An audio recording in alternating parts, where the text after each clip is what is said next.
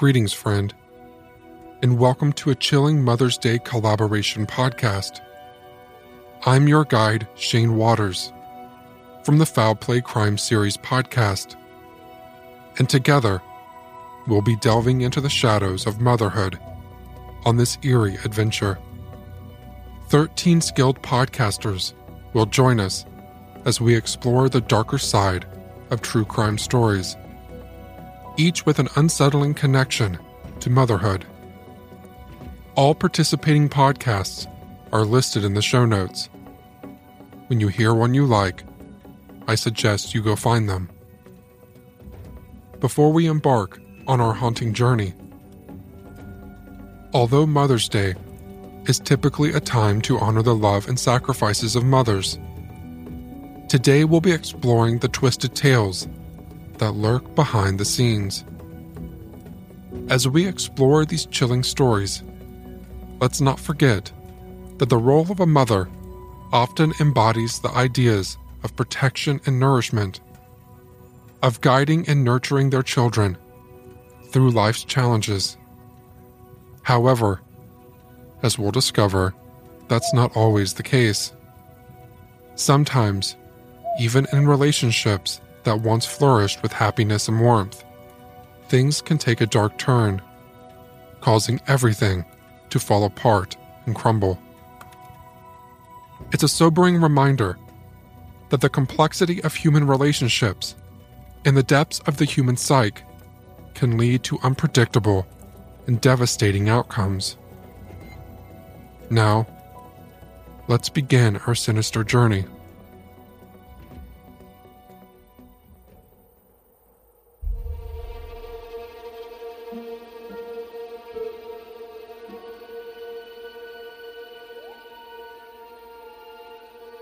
Our adventure starts in an abandoned garden where overgrown vegetation casts dark shadows and a chilling wind whispers secrets through the trees. The once vibrant flowers have wilted, and the air is heavy with decay. As we make our way through the tangled underbrush, we encounter our first podcaster friend, Wendy, who joins me on Foul Play Crime Series to share a harrowing tale of motherhood gone awry.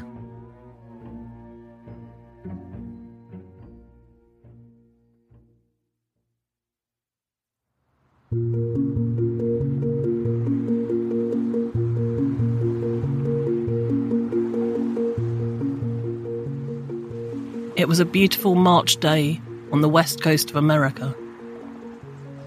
A German tourist was enjoying the magnificent views as he drove down Highway 1. He took regular stops to breathe in the fresh sea air and take photographs to preserve his memories. The coastline was truly spectacular, Highway 1 being a firm favourite for visiting tourists.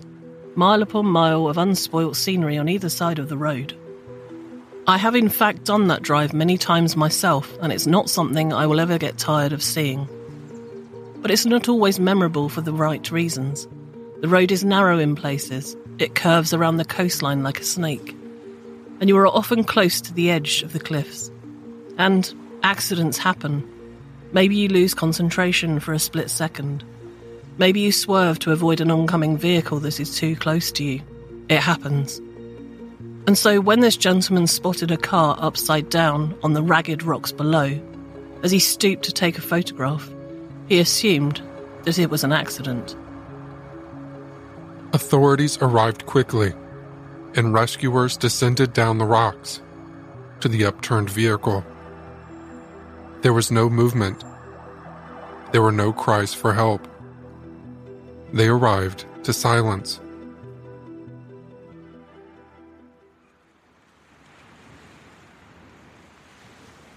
Inside the GMC Yukon XL were what appeared to be two women with the bodies of three children found nearby. They were all confirmed dead at the scene. What a terrible accident. A whole family gone. Investigators began to try and piece together what had happened. a witness from a local campsite came forward to say that he believed he had seen the vehicle earlier in the evening. And then at around 3 a.m., he heard an engine revving and tyres on gravel. He got up to investigate, but it was too dark to see anything. As he returned to bed, he thought he heard cries for help, but assumed it was animals and went back to sleep. Following the autopsies, the family were identified as the Harts. And this is when the investigation turned from an accident to a suspected murder suicide. Jennifer, aged 38, had been driving the car. Her body contained high levels of alcohol. Sarah, also 38, had high levels of Benadryl in her body, as did those of their three adopted children who were found near the vehicle. Marcus, aged 19, and Jeremiah and Abigail, both aged 14. So, what had happened that night? As friends of the family heard the news, they just couldn't believe that it wasn't an accident.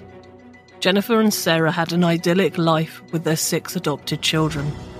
Or so it appeared from the outside. And yes, you did hear that right. There were six children. So where were the other three? An extensive search of the crash site discovered the bodies of Hannah, age 16, and Sierra, aged 12, after a few days. But there was no sign of 15 year old Devonte. The scene and the data from the car was analyzed. It showed that Jennifer had pulled the car off Highway 1 onto a gravel turnout, about 70 feet away from the edge of the cliffs. She had then accelerated the vehicle to around 90 miles an hour before driving straight off the edge of the 100 foot cliffs, landing upside down on the rocks below.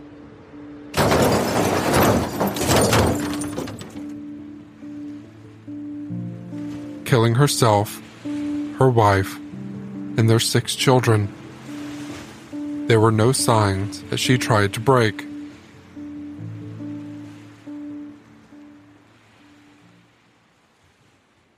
Jennifer and Sarah Hart met around 1998 at Northern State University in Aberdeen, South Dakota.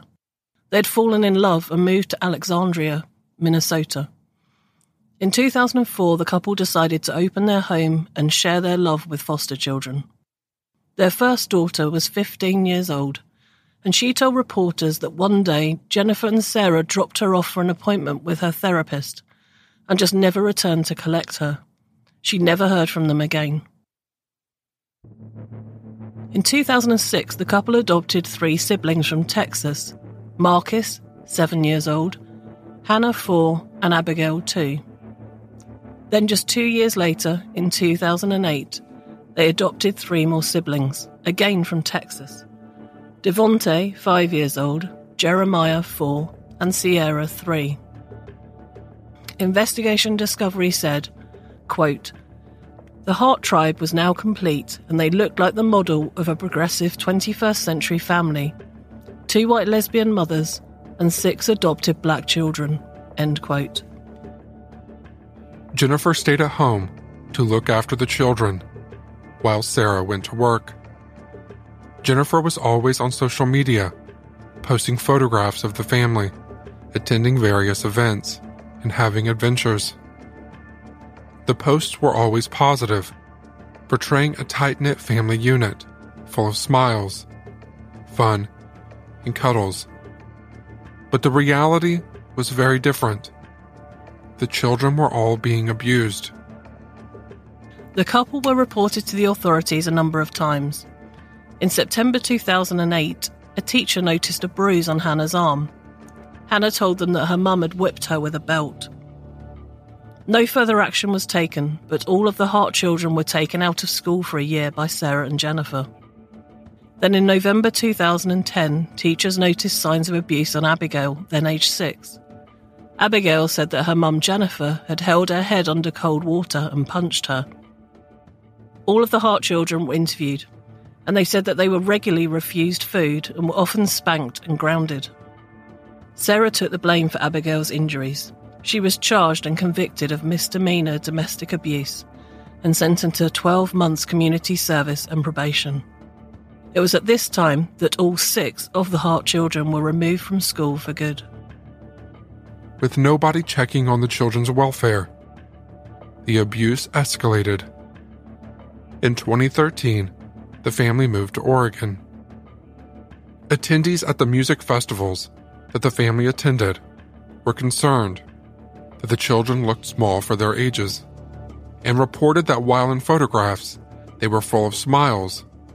As soon as the camera was turned away, the children looked lifeless and acted like robots, doing whatever necessary to keep Jennifer happy.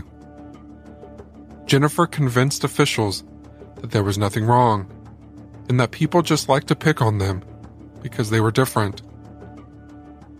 By 2017, the family were living in Washington, in a rural property next to Bruce and Dana DeKalb. Bruce and Dana said the children rarely left the house and that the blinds were always drawn. In 2017, at around 1:30 a.m., Hannah appeared at Bruce and Dana's door banging frantically asking for help. Apparently she said, quote, "Don't make me go back. They're racist and they abuse us." End quote. The couple was shocked but before they could react, Jennifer had arrived to take Hannah home. The next morning, all eight of the Hart family arrived at Bruce and Dana's house to apologise for the previous night's events, and Jennifer explained that the children had all come from mothers who abused drugs and had some issues. Dana told her father what had happened and he reported the Harts to the authorities, but no action was taken. Things didn't improve for the Hart children, and just eight months later, Devonte approached Bruce while he was cleaning his car and begged him for some food. Bruce couldn't see the poor lad starving, so helped him out. Devonte made Bruce promise not to mention this to his parents. After this first time, Devonte asked for food for himself and his siblings a few more times before Bruce and Diana reported the family to authorities again a Child Protection Services worker, visited the home, but there was nobody in. She left a card. The following Saturday, March the 24th, Bruce and Dana noticed that the family's GMC Yukon was not in the driveway. That same morning at 3am, Sarah had texted work to tell them she was too sick to come in. The last sighting of the Hart family alive was at a Safeway store in Fort Bragg, California, on the morning of Sunday, the 25th of March. The next morning, their car was found, belly up on the rocks. Devonte's body has never been recovered.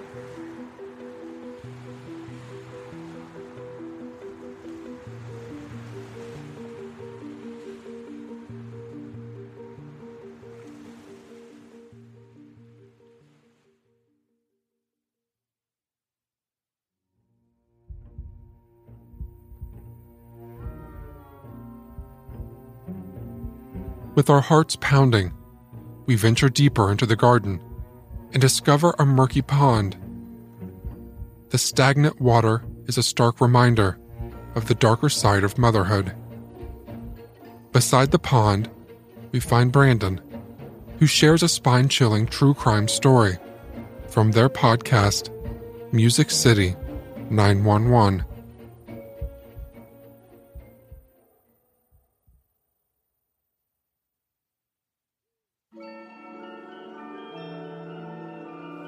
911 dispatcher can get any number of types of calls when their phone rings. Most of the time, it's a very routine call like a traffic collision or someone wanting an ambulance for a person who's just passed out. But on occasion, we might get a call that no one wants to hear. A call in which children have been hurt or worse. Nine one one. You're reporting. Hi, ma'am. Hi, this is nine one one. Yes. What's going on there? Please help me. What address are you at? Okay, what's going on there? Uh, my babies won't calm down. I breastfed them. I formally fed them. And what what are they doing? And what are they doing? They're not calming down. What do you mean calming down? I, they're not calming down. Are they repeatedly crying? yes, So they are conscious? yes, Okay, and do you think they need medical attention? yes. I don't know what they want. Okay. How many children do you have? I have four. Okay, and and are they all four not calming down? Yes.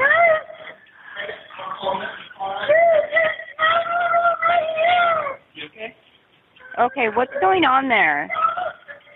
Yes, we need an ambulance immediately for two Okay. babies. Okay, what's going on there?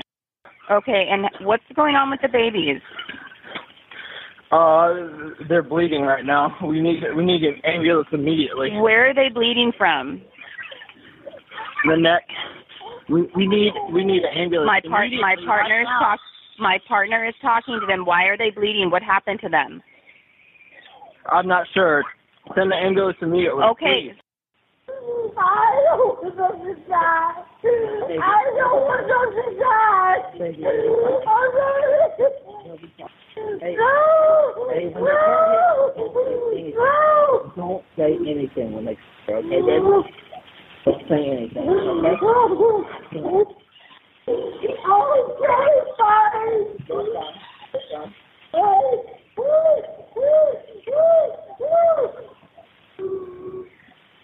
I love you. I love you. Oh my God, something is so wrong there.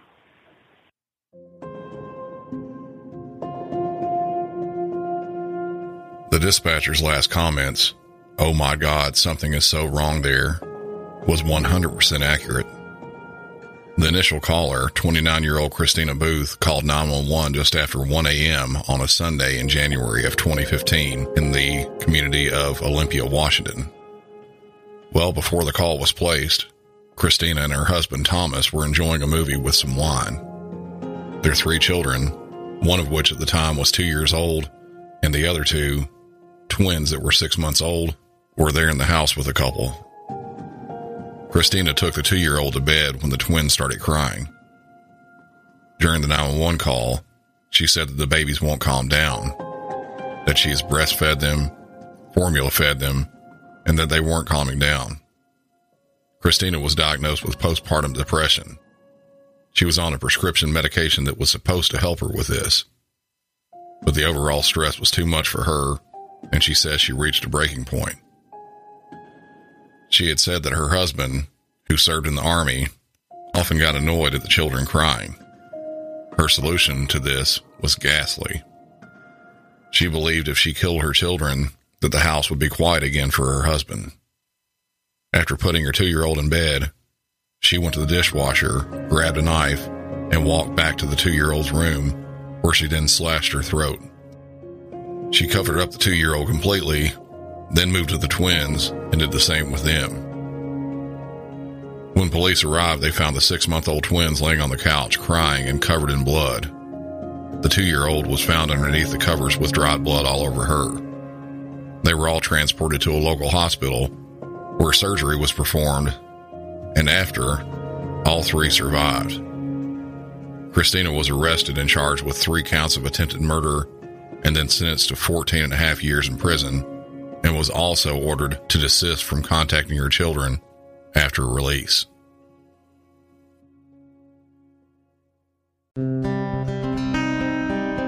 A detective came and knocked on the door, and I said, Is it Renee? And he just gave me that solemn look.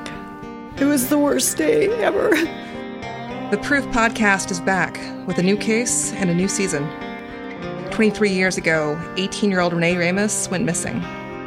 Her body was later found in an empty Home Depot building on the edge of town. I don't think that they arrested the right people. It's about time somebody's trying to do something.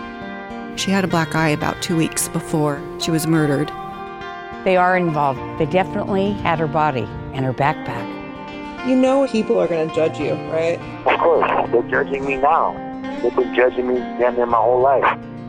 You can listen now to season two of Proof wherever you get your podcasts and follow along with us as we reinvestigate the murder at the warehouse. I have to ask Did you kill Renee?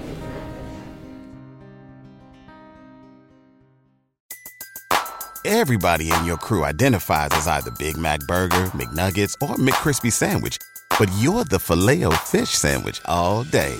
That crispy fish, that savory tartar sauce, that melty cheese, that pillowy bun. Yeah, you get it every time. And if you love the Filet-O-Fish, right now you can catch two of the classics you love for just $6. Limited time only. Price and participation may vary. Cannot be combined with any other offer. Single item at regular price. Ba da ba ba ba.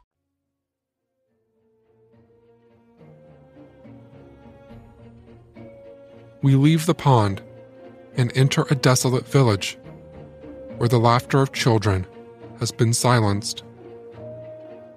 Shadows dance across the empty streets, hinting at the unspeakable horrors that once took place here. In the eerie silence of the village square, we encounter Pia and Alex, who share a terrifying tale from their podcast, Crimes from the East.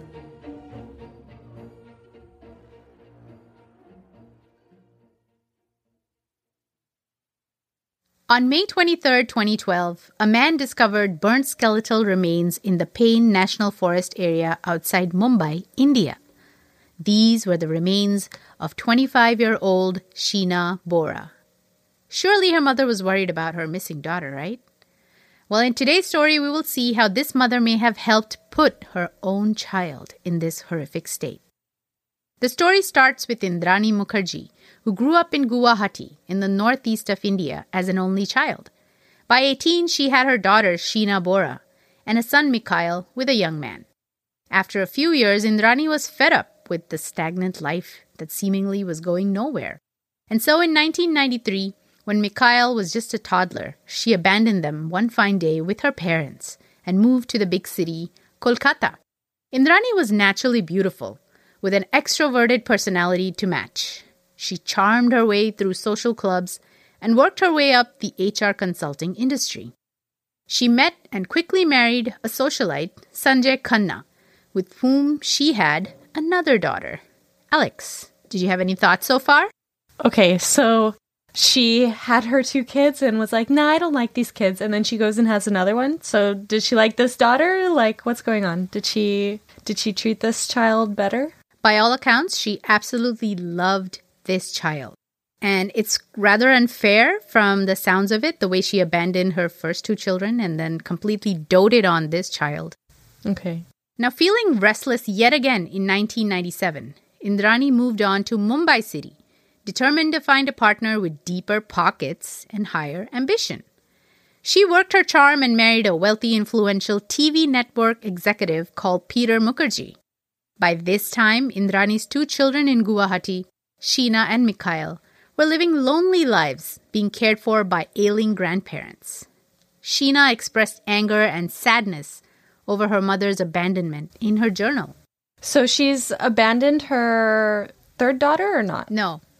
No. no. But she remarried again. Yes. She remarried and she took her daughter with her to her new home. And does she have contact with the the two children she left? From what I read, no. She never contacted them. She never met them. She never really even checked on them. Sheena saw her mother's face in the newspaper one day in a wedding announcement with a famous TV executive, Peter Mukherjee. She wrote a letter asking to meet her mother. Indrani knew she had to respond and control the narrative because she had hidden her past from everyone. No one in Kolkata or Mumbai knew she had two children in Guwahati. In 2006, Indrani arranged for 18 year old Sheena and 16 year old Mikhail to meet her at a hotel. There, she laid it out straight. They could stay with her in Mumbai, all expenses paid, if they agreed to lie to people and say that they were her siblings, not children. They begrudgingly agreed. Now, Indrani separated the siblings and she never really let them stay in touch. She weakened their bond. She barely paid their minimum expenses and often used money to control their actions. Now, this went on till one fine day in 2008 when Sheena met Peter Mukherjee's son Rahul from his previous marriage. They fell completely in love. They began a relationship which Indrani was completely against. She was perhaps jealous of her daughter getting to be part of this wealthy family by possibly marrying Rahul, or maybe because Indrani knew Rahul was technically Sheena's stepbrother, although I don't know how it would matter. They're not related by blood. Indrani only viewed her two children as burdens and reminders of a past that she wanted to erase.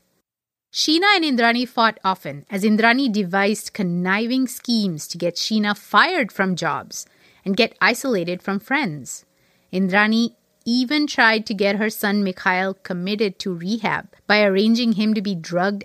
He woke up in a mental health facility and barely escaped a few weeks of being forcibly held there. It sounds like maybe she was just too young when she had the first two kids, and yeah, she probably resented them for that. And when she got her second chance at a life, she was really possessive of that second chance. So the fact that they came back into her life posed some kind of threat to her. True. To add another level of complication, Indrani and Peter allegedly embezzled more than a $100 million out of a TV network that they started and closed up within a few years. They parked this embezzled money in an overseas account in the name of her daughter, Sheena Bora. Sketchy. Sheena had threatened to freeze the money if Indrani didn't treat her well. I mean, Indrani only knew how to respect money, so maybe that's what Sheena thought will get her attention. Mm-hmm. But Sheena was now a pawn in a very dangerous game with an unforgiving villainess. In 2011, Indrani used her personal doctor to prescribe various antipsychotic drugs to Sheena. She fell sick and almost died, but for Rahul, who rescued her and took her to another city to get better away from Indrani. A year later, Indrani secretly got Sheena a job back in Mumbai, which she could not refuse. And so she and Rahul moved back to Mumbai within Indrani's clutches. The happy couple got engaged and planned to get married soon. It was end game for Indrani now. In April 2012, Indrani started to send Sheena brief messages as if she wanted to patch up their tumultuous mother daughter relationship. Indrani dangled the prospect of paying for Sheena's MBA in London to get her to meet her. Poor Sheena believed her mother had finally come around and agreed to meet her for shopping, dinner, and apartment hunting. Indrani took Sheena sari shopping and then allegedly gave her a bottle of water laced with a powerful sedative. Once Sheena was fully unconscious, Indrani allegedly strangled her with the help of her driver and ex husband Sanjay Khanna. The trio parked the car in the garage overnight with Sheena's body in the trunk. Indrani had invited her son Mikhail over to her home the same night and tried to get him blackout drunk. Mikhail was cautious and locked himself in a room pretending to be sick. This saved his life. And so, leaving Mikhail at home, the three got back on the road the next day to dispose of Sheena's body. Indrani put makeup on her deceased daughter's face and leaned her on the seat next to her as if she were sleeping. They then allegedly dumped Sheena's body in the forest and burnt her remains. Rahul, Sheena's fiance, was beside himself with worry as Sheena had been missing for months. Indrani told him that Sheena had left him and moved to the US. Rahul loved her, and so he persevered, and finally the cops arrested the driver on weapons charges, which led to this confession of the entire murder plot. Both Indrani and Peter were eventually arrested, and their trial is slated to start in the coming year. No matter what the outcome of the trial is, we can be sure of one thing Indrani was a horrible mother who used her kids like disposable assets. I wonder what her third child thinks of the whole situation. I'm hoping she's not sending any Mother's Day flowers to Indrani in jail.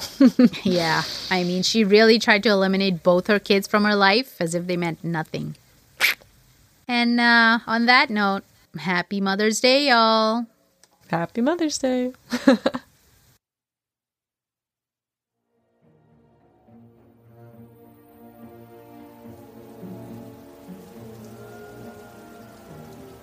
Our journey takes us through a moonlit forest where gnarled trees twist and reach for the sky, like the grasping hands of vengeful spirits. In the darkness, a mother's love can turn into something much more sinister. In a moonlit clearing, we meet Whitney and Melissa, who share a story from their podcast, Cults, Crimes, and Cabernet.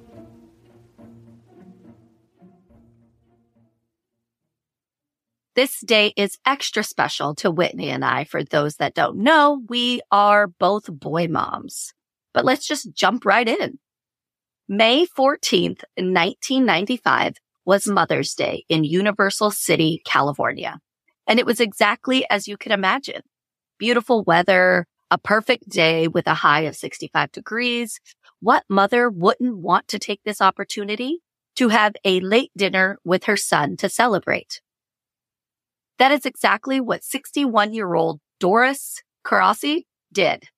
Her son, Paul Carasi, invited her and the mother of his two year old son, Sonia Salinas, out to dinner. They settled on the Country Star restaurant in Universal Studios City Walk.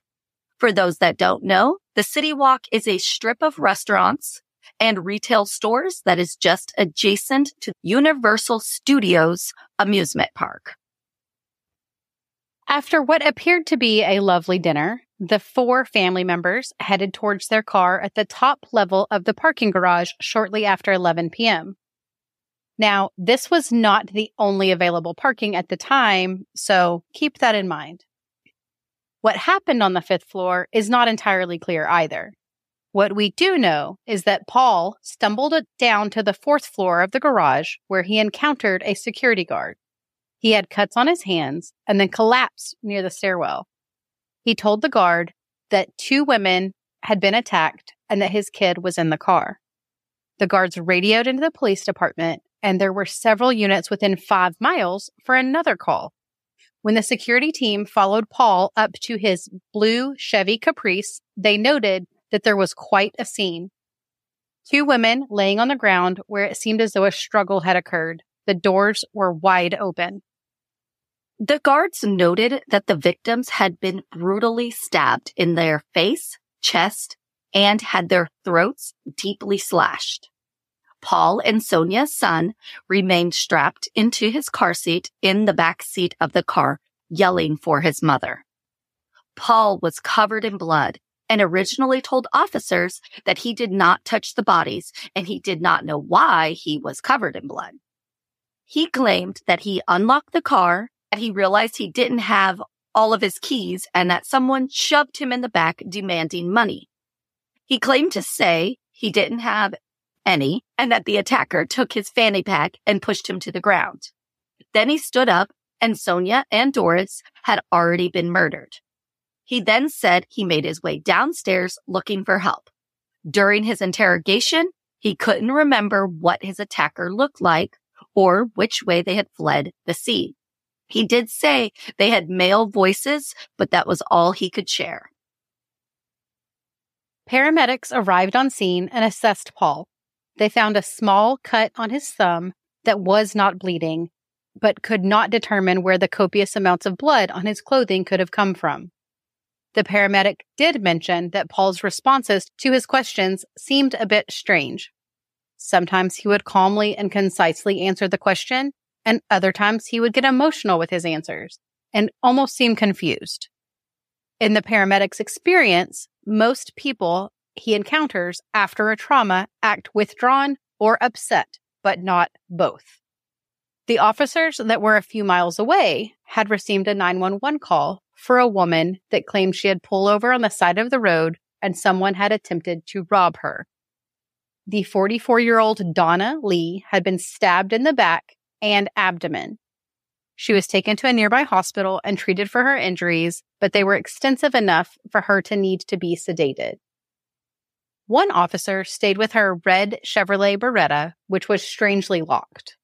The officer noted that there were two fanny packs, one that the investigators would later learn belonged to Paul, and the other Doris.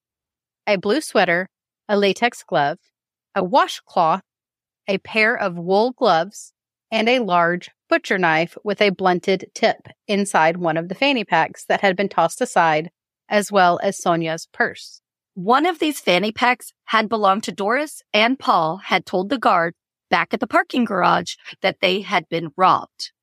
As investigations continue, law enforcement learned that Donna and Paul are not only connected, they are co-workers and were in a relationship together. Doris, Paul, and Sonia all worked at the downtown branch of the Bank of America. A neighbor had told police that when Paul, Donna, and Sonia left for dinner around 9 p.m., they were happy and chatty, but that wasn't the case a few weeks prior. Doris had gotten into a fight with Donna, saying she shouldn't be living there and hit Donna in the head with her keys.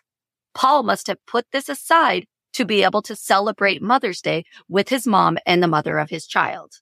A little further digging into Paul and Sonia's past seemed to draw out some skeletons. In mid 1993, Sonia had some health complications and she was in and out of the hospital a bit. Doris helped with the then baby, but when she finally recovered, Sonia decided to move to West Hollywood to stay in her family's home to ease the burden on her health for a little while.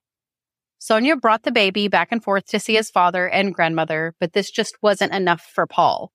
He made several statements to his coworkers and friends that he was concerned Sonia's family wouldn't allow him to see his son. He even made a comment to a fellow coworker that he hoped that B word had died in the hospital. Others came forward with character testimonies, talking about how Paul was very controlling, especially towards women, and that he had an arrogant, wannabe attitude and carried a police scanner. Heck, even his Chevy Caprice seemed to lend to him wanting to be a member of law enforcement. One even stated he would drive to Hollywood and scare sex workers into thinking he was watching them for solicitation. In fall of 1994, Sonia took Paul to court for child support and the judge agreed to garnish the $375 a month out of his paychecks. This put a huge strain on their relationship. He made many veiled threats about how the money she was taking put him in dire financial strain. He had over $50,000 in consumer debt and was closing in on the need to file bankruptcy. Investigations also yielded that whoever committed these murders seemed to have done their homework. The location was one of the few blind spots in the cameras of the garage. And remember how I said that it was not the only parking available between the restaurant and the parking garage. Interesting that he ch- would choose that area. Mm-hmm. May 18th, Paul was arrested, but later released when prosecution was not ready to press charges due to not quite having enough evidence yet. A forensic expert recreated the crime scene and evidence for the court, and the report showed that one of the victims fought back on her attacker, and the clothing that Paul was wearing that night had a bloody handprint and blood splatter that could have only been present had he been close to her during the attack. Other evidence supported that there was more than one assailant and Donna's blood was found at the scene as well as the victim's blood on Donna's jeans. Both Paul and Donna were arrested on first degree murder charges. Prosecutors sought the death penalty for both, but ultimately Paul received the death penalty and is currently on death row, while Donna was sentenced to life in prison without the possibility of parole. Happy Mother's Day.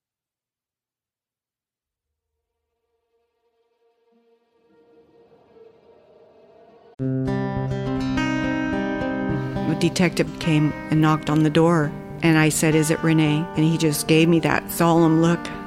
It was the worst day ever. The Proof podcast is back with a new case and a new season. 23 years ago, 18 year old Renee Ramos went missing. Her body was later found in an empty Home Depot building on the edge of town.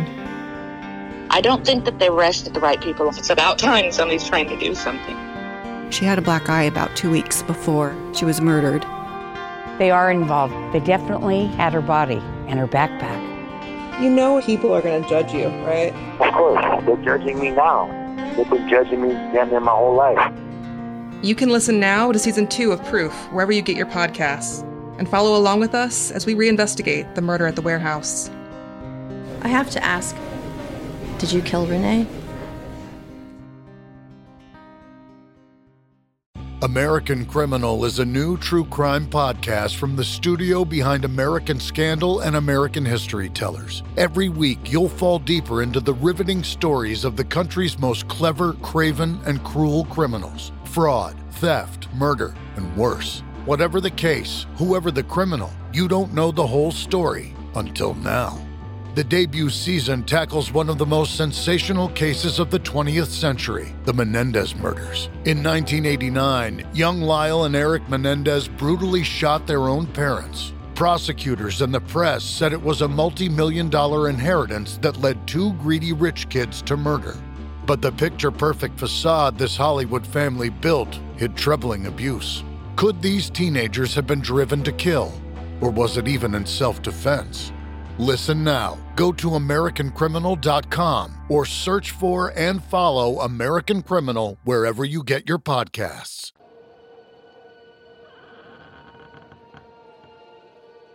As we press on, we arrive at a crumbling cafe where mothers once gathered to share stories and support one another. The dilapidated building stands as a testament to the shadowy secrets that can lie beneath even the most wholesome facades. Within the crumbling cafe, two ghostly figures materialize before us Amanda and Courtney. They share a bone chilling tale from their podcast, A Nefarious Nightmare.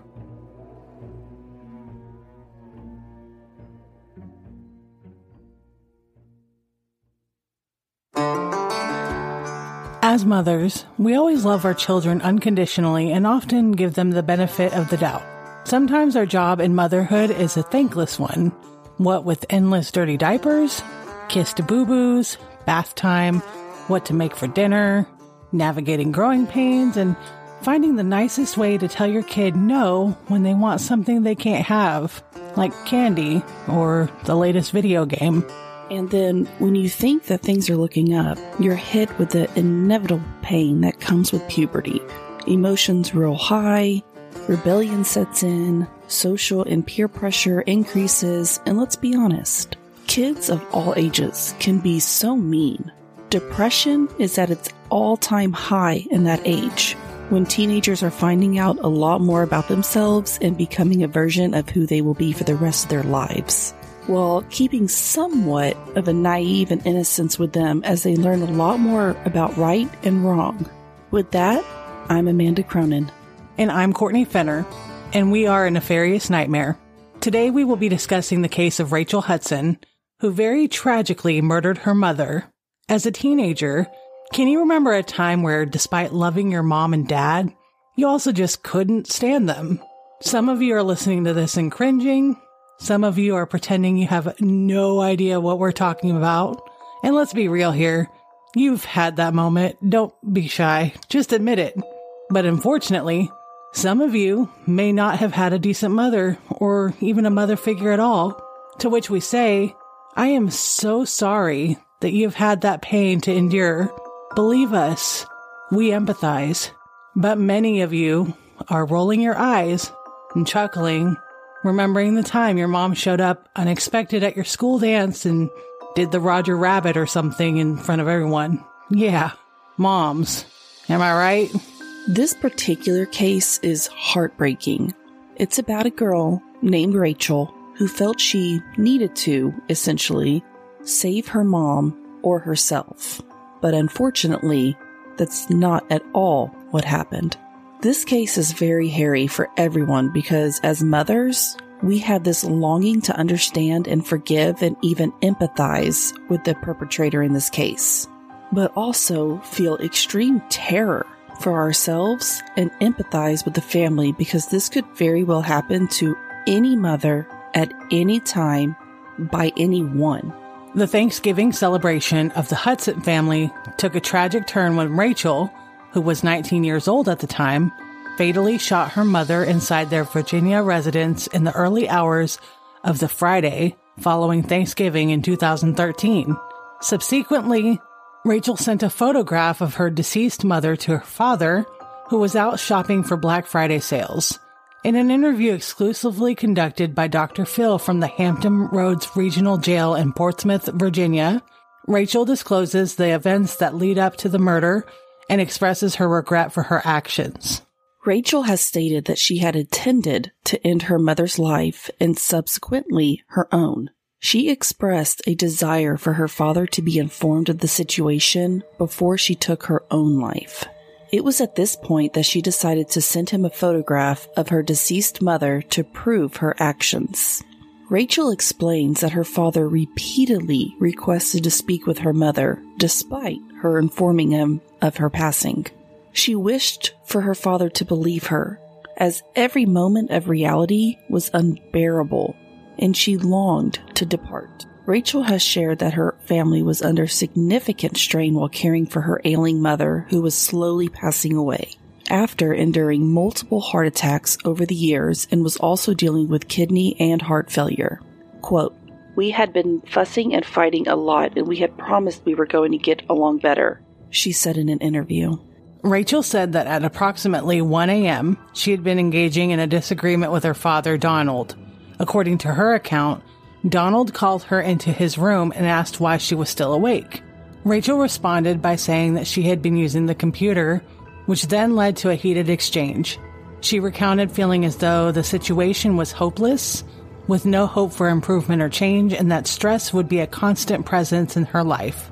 Rachel was aware that her future held difficult times following her mother's passing, and Donald eventually left, leaving Rachel and her mother alone in the residence.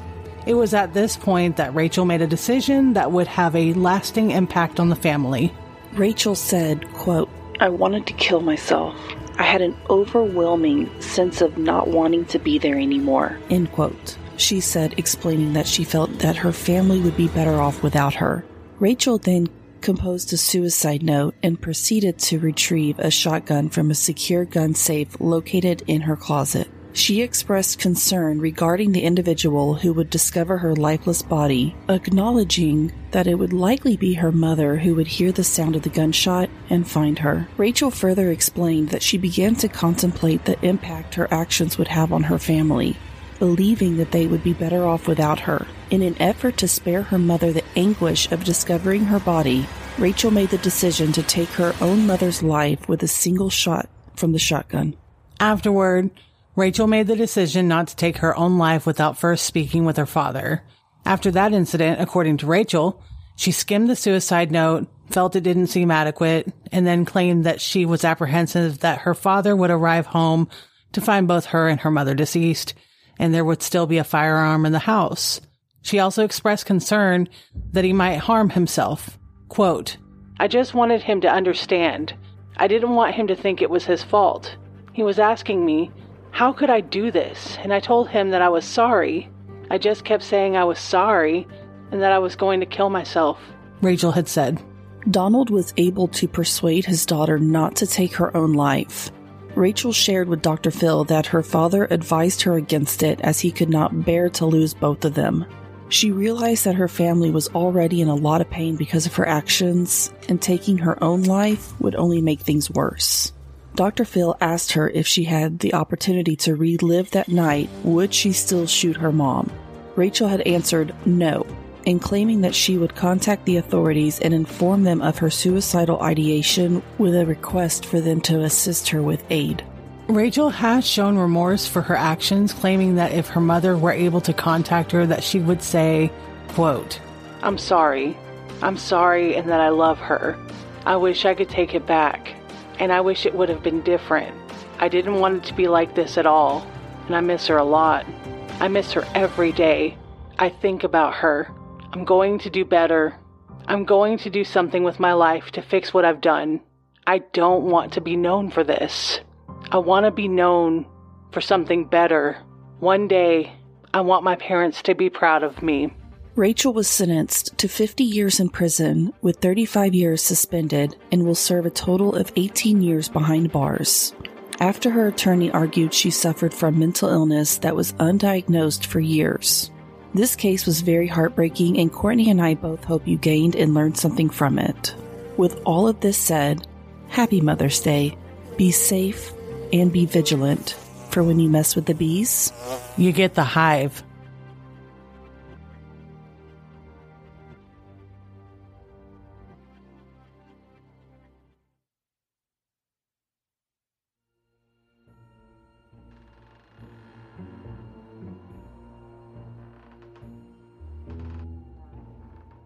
We leave the eerie cafe and find ourselves in a desolate playground where rusted swings creak in the wind and abandoned toys are strewn across the grounds.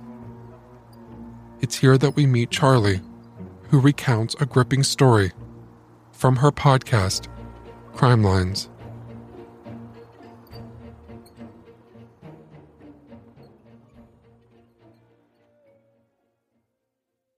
Today, we're going to talk about how far a mother's love and rage can push her. This case starts in 1980 with Marianne Bachmeier and her seven year old daughter, Anna, who lived in the city of Lübeck, which was then a part of West Germany. Marianne had suffered a lot in her life, including first abuse at the hands of her former Nazi soldier father, and then at the hands of her ultra religious stepfather. At 16, she was kicked out of her home because she became pregnant. She placed that child for adoption. At 18, she had her second baby and barely able to support herself. Marianne also placed that child for adoption. Then in 1973, Marianne gave birth to Anna at the age of 23. Finally, with a stable home and a job, she felt she was in a place to raise her child. But only the one. After Anna's birth, Marianne had her tubes tied. Marianne largely raised Anna alone and had to take the little girl to work with her at a local bar. And when her shift was over and Anna was asleep on a bench somewhere, Marianne would stay late partying with her friends. During the day when Marianne would sleep, Anna would largely be left to her own devices. At one point, Marianne spoke with another family about fostering Anna for a while while she tried to get her life back on track, but she never went through with it. It seems living without her child, even temporarily, was not something Marianne wanted to do. In 1980, Anna was seven years old and was described as an energetic and happy child who was a lot more independent than most children her age. On the morning of Monday, May 5th, 1980, Anna and Marianne got into an argument before Anna left for school. Angry, Anna stormed out, headed not in the direction of her school, but instead towards a friend's house. Of course, the friend was at school, so Anna just played outside. One of her neighbors, 35 year old Klaus Grabowski, invited Anna in to play with his cats. This was something she had done before, but this time Anna never left the house alive. When Anna didn't make it home from school that day and Marianne couldn't find her, she called the police. Within about 24 hours, Klaus's fiance showed up at the police station to report that Klaus had confessed to her that he had killed Anna. Klaus then confessed to the police. He claimed that after he hugged Anna oh so innocently, she demanded he pay her five marks or she would tell her mother that Klaus had molested her. Klaus said he was afraid to go to jail, so he held Anna in his apartment until he figured out what to do. He decided he had no other choice but to kill her. He grabbed a pair of his fiance's pantyhose and strangled the little girl to death. He then put her body into a box and buried her in a shallow grave by the canal. Little Anna's body was then recovered. The investigators did not believe that this little seven year old girl tried to extort Klaus for no reason. They fully believed that he had either molested her or tried to when she fought back or threatened to tell her mother what happened. And that's when Klaus decided he had to kill her. And they believed this because Klaus had a history. In the early 1970s, Klaus was convicted of molesting a six year old girl and attempting to strangle her. For this, he was given one year of probation. Less than two years after that, Klaus was arrested for molesting two children, a boy and a girl, both nine years old. He was found guilty and sentenced to a year in a psychiatric hospital for treatment. In 1976, Klaus underwent a voluntary castration in an attempt to curb his sex drive. Not a chemical castration, but a physical one and supposedly irreversible. However, by 1978, Klaus had gone to a urologist and asked for hormone replacement therapy so that he could have a normal sex life with his partner. He had to obtain court approval for this, which he got. So Klaus was a convicted pedophile who was getting hormone therapy to restore his sex drive. He said he knew no one would believe him that he didn't molest Anna if she accused him due to his past. And Klaus was right. 40 years later, and I still don't believe him. Klaus's trial began in March 1981, 10 months after Anna's murder. The prosecutors couldn't prove that Anna had been molested, so they focused their case on the murder. The third day of trial occurred on March 6, 1981. 31 year old Marianne Bachmeier showed up and took her seat. At 10 a.m., Klaus and his attorney came in as the judge was about to start the testimony. As soon as Klaus sat down, Marianne stood up, pulled out a Beretta 70 from her purse, and opened fire, hitting Klaus six times. When the gun was empty, Marianne threw it on the ground and waited for the courtroom guards to take her into custody. Klaus died within minutes of hitting the courtroom floor. Marianne was charged with murder, but her defense claimed this was, at most, a manslaughter as she hadn't planned to kill Klaus. It was a heat of the moment decision, and the reason she had a gun was because the life she was going to take was her own. On the morning of the shooting, Marianne visited Anna's grave before court and was overcome with grief. When she arrived at the courthouse, she overheard Klaus and his attorney talking about him making a statement in court that day. She took her seat, thinking about how Klaus had accused her sweet daughter of trying to blackmail him as though her death was because of her actions and not his. So when Marianne saw the back of Klaus in court and thought about what he was about to say on the record, she couldn't think rationally. She said she had a vision of Anna and heard her scream before Marianne pulled the trigger. Marianne was convicted of manslaughter and unlawful possession of a firearm. She was sentenced to six years but was released early in June 1985. Marianne moved out of the country first with her new husband, who taught at a German school, and then in 1990, after they divorced, Marianne moved to Palermo, Sicily, where she became a hospice worker. In 1996, Marianne was diagnosed with pancreatic cancer. She returned to Germany and died on September 17, 1996, at only 46 years old. She was then buried next to Anna. Before her death, Marianne admitted that she thought about killing Klaus before she did it undermining her own defense that it was a heat of the moment decision. And later, to erase all doubt, a friend came forward and said that Marianne had spent days shooting the gun in the basement of the bar where she worked, perfecting her aim so she could exact her revenge on the man who took her child away from her. In response to this revelation, most people thought, who could blame her?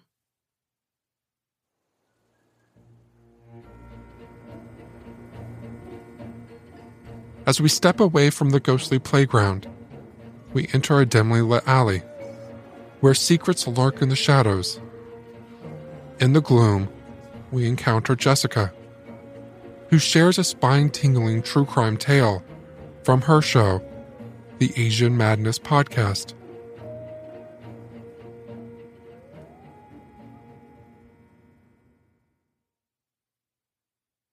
I've decided to bring you a case that took place in Taiwan, because that's where I'm from. Quick warning this case is pretty depressing, not at all happy. Her name is Wu Ruoshu, and she was a young mother who did everything she could, but sometimes giving it your all just isn't enough. Let's begin. Who was Wu Ruoshu? I will refer to her as Wu for this segment. She was born in late March 1990, and if you do the math, she is very young. Unfortunately, like many others out there, she came from a broken home where her father physically abused her mother, and the two eventually divorced before she started elementary school. Her mother tried her best, even at one point remarrying, hoping to give her four children a father figure and a stable family dynamic. Despite her efforts, the things Wu experienced as a child really ended up impacting her. Growing up, her biggest dream was to have a family of her own, have a present and loving husband slash father. That's very normal. Many of us look forward to having our own families, but sometimes that want and need can cloud our judgments. When Wu was 19, she met and fell in love with a man who would eventually become her husband. It was not a fairy tale romance. He would not turn out to be the Prince Charming she was hoping for. He was abusive, she worked her ass off, and after falling pregnant the first time, he managed to convince her to abort the baby because it was not a good time. In a sense, I get it. If you're both struggling, it's very difficult to add another member to your family. She did as he demanded, but soon after, she fell pregnant again. Both her husband and her mother again tried to tell her not to have this baby, that it will only add stress and financial issues to her already problematic situation. This time, though, she was determined to keep her baby.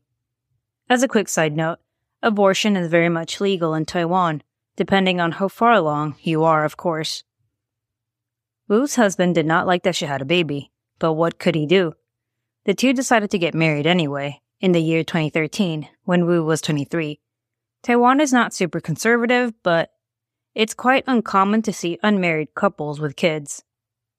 So now that they got married, you'd think they'd at least play the part of a happy family, right? Well, no. It was said that during their entire marriage, the couple lived separately. According to sources, the only time the husband would show up to see his wife was when he wanted sex. He did nothing for the baby. It was all on her, with her family members occasionally pitching in. This unhealthy dynamic continued on for a bit, and by the year 2015, Wu had her second baby, and the couple decided to divorce. At this point, staying married was completely pointless. She was the only parent giving two shits about their kids anyway. Not saying her ex husband did not have a say in whether she had a baby or not, but it did not seem like they practiced safe sex. And if they didn't, well, there are usually consequences, like, say, getting pregnant. So, beginning in the year 2015, Wu became a single mother. Her educational background was very limited, as in she was only a high school graduate and did not earn another degree. Obviously, there are various jobs that do not require college degrees, but it was difficult. Most jobs she came across were either low paying or the hours required were over the top. Working regular jobs in Taiwan can be very excruciating. Not as bad as it is in Japan or Korea, but there's usually mandatory overtime with no pay, very traditional work styles, and of course, low pay, despite living costs not being that high compared to, say, the US. Honestly, all the jobs she looked into were doable. Definitely could have been enough for her, but 100% not enough with two kids. She did find a decent paying job at one point, but because they required her to come in every other Saturday, it meant that she would have to find childcare for her kids, and that extra expense alone just did not make any sense to her, so she had to give that up. She would sometimes work several part time jobs just to have enough for her and her two kids. You might be thinking, she has family though, right? Her mom, her siblings, even her sister in law. But we were not there. We're not part of that family. It's very difficult to say how involved they were, if they even wanted to be involved, or if Wu even wanted to ask her family members for help. She might have wanted to prove to others that she could do it, that she was not a failure, and as they were her children, maybe she felt it was her sole duty to provide. By the year 2019, 29 year old Wu was on the brink of a breakdown. She had no choice but to move in with her brother and her sister in law. She was heavily depressed, in financial ruin, had an unhealthy relationship with alcohol, and also took a lot of sleeping pills. Her health was worsening day by day, and people around her began to notice a drastic change. She had mentioned suicide multiple times, and her first recorded attempt was in November of 2019, where she tried to duct tape her mouth and nose shut in order to asphyxiate. She was found in time, but instead of helping her, her brother found her to be annoying. He allegedly texted her after her attempt, saying something along the lines of, What is your issue? What are you doing? Trying to die? Do I look like Charity? You better explain what the duct tape thing was about. If you want to die, take your kids to their father and die together. Better yet, wear a red dress. FYI, it's pretty typical for some female ghosts in Taiwan lore to wear red dresses or clothing, because supposedly if you kill yourself wearing red, you come back as a vengeful spirit. But anyway, the text was very harsh. I understand he felt a lot of pressure, and if she were to die, would he have to take over for the two children? As someone who was already depressed and ready to die, these words only made it worse for her. She felt guiltier and like she was a terrible mother.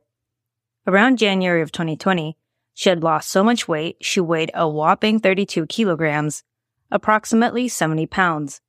Her two kids also required expensive medical care. How was she going to make this work? In February of 2020, Wu decided to take her two kids and leave her brother's home. Where was she planning on going is unknown. Her daughter's teacher found out and informed social services, stating that Wu was a single mother with financial stress and that she needed help. Wu's brother got involved, and despite his previous complaints, he managed to get her to come back to his place, but set some ground rules. She had to stop sleeping all day, and she had to get a job before the end of March. The two argued over this, and once again, Wu grabbed her two kids and left. If you haven't noticed, mental health issues is not widely understood or even accepted in Taiwan yet. The new generation, of course, is a lot more open minded, but overall, it's still considered kind of like a myth, like a get over it kind of situation. It's very frustrating. She took them to a motel, and that's when she decided she had to end it for everyone.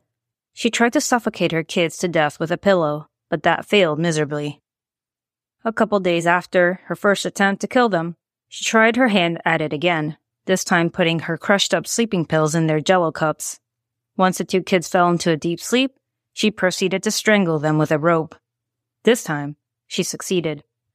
Of course, she didn't want to live either. She grabbed a handful of her depression and sleeping pills, swallowed them, drank alcohol, and fell asleep. She believed that this would have been enough to kill her, but turns out that was not the case. She was saved again just in time. This is a very upsetting case overall. A young woman who became a mother to two kids struggled her entire life to find the kind of warmth she lacked as a child, but only to end up realizing how cold and lonely the world really was for her. Long story short, the judge on her trial was not at all sympathetic to her situation. I know, she killed her two young children. That is horrible. But things are rarely ever black and white. She did not kill out of malice, and she had intentions of ending her life as well. Not that it makes it any better. The judge refused to look at her overall situation. He called her a bad mother, told her to get it together, that tons of people are in her situation. If they can make it work, why can't she? If she loved her kids, she would never have killed them. Therefore, she never loved them. He completely overlooked the core issues, basically rejecting anything that could have led up to such tragedy. I hate it when people refuse to let others have a difficult time. Like you're struggling? So and so have it worse. It's not a suffering contest. No one wants to win the trophy for worst life ever. Wu was initially sentenced to death, but her sentence was later reduced to life in prison. So there you have it. A very tragic story of a young mother who wanted to be the best for her children, who wanted a complete family, but in the end had to resort to some extreme ways. I know for sure she's not the only struggling parent out there. Yes, it could have been worse, but does it mean her situation wasn't terrible? Everyone reacts differently under harsh conditions. Couple that with her crippling depression. It just was a disaster waiting to happen.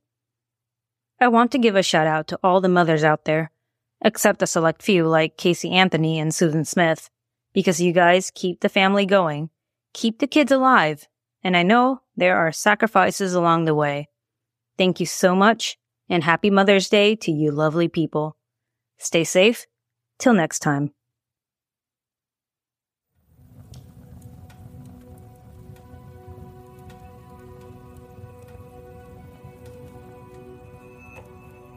We leave the shadows of the alley and find ourselves in a once grand mansion, now overgrown with ivy and shrouded in darkness.